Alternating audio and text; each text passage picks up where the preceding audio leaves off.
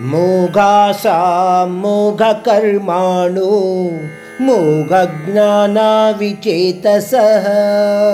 రాక్షసీ మాసురీం చైవ ప్రకృతిం మోహినీం శ్రితా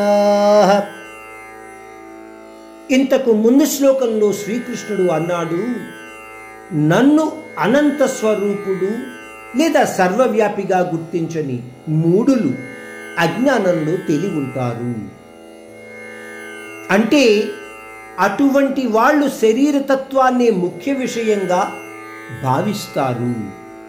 అందువలనే పరమాత్ముడు అంటే శ్రీకృష్ణుడు ఈ అధ్యాయంలో చాలా వివరంగా తన నిజమైన పరమతత్వాన్ని మనకు తెలియచేస్తున్నాడు. ఎందుకంటే ఏ విషయాన్నైనా ముందు నుంచి సరళంగా అర్థం చేసుకుంటే సరి అయిన జ్ఞానాన్ని మనము పొందగలుగుతాము.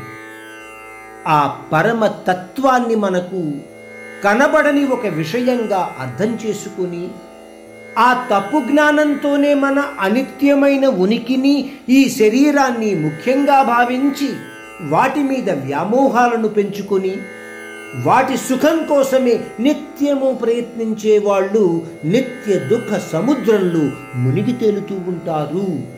అని మనము అర్థం చేసుకోగలగాలి.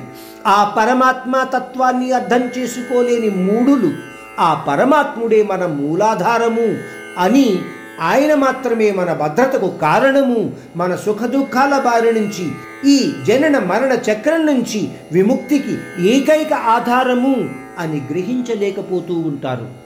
అటువంటి తత్వం వాళ్ళు కొన్ని పరిస్థితులలో రాక్షస తత్వంతో కూడా ప్రవర్తిస్తూ ఉంటారు అని పరమాత్ముడు ఈ శ్లోకంలో మనకు తెలియచేస్తున్నాడు.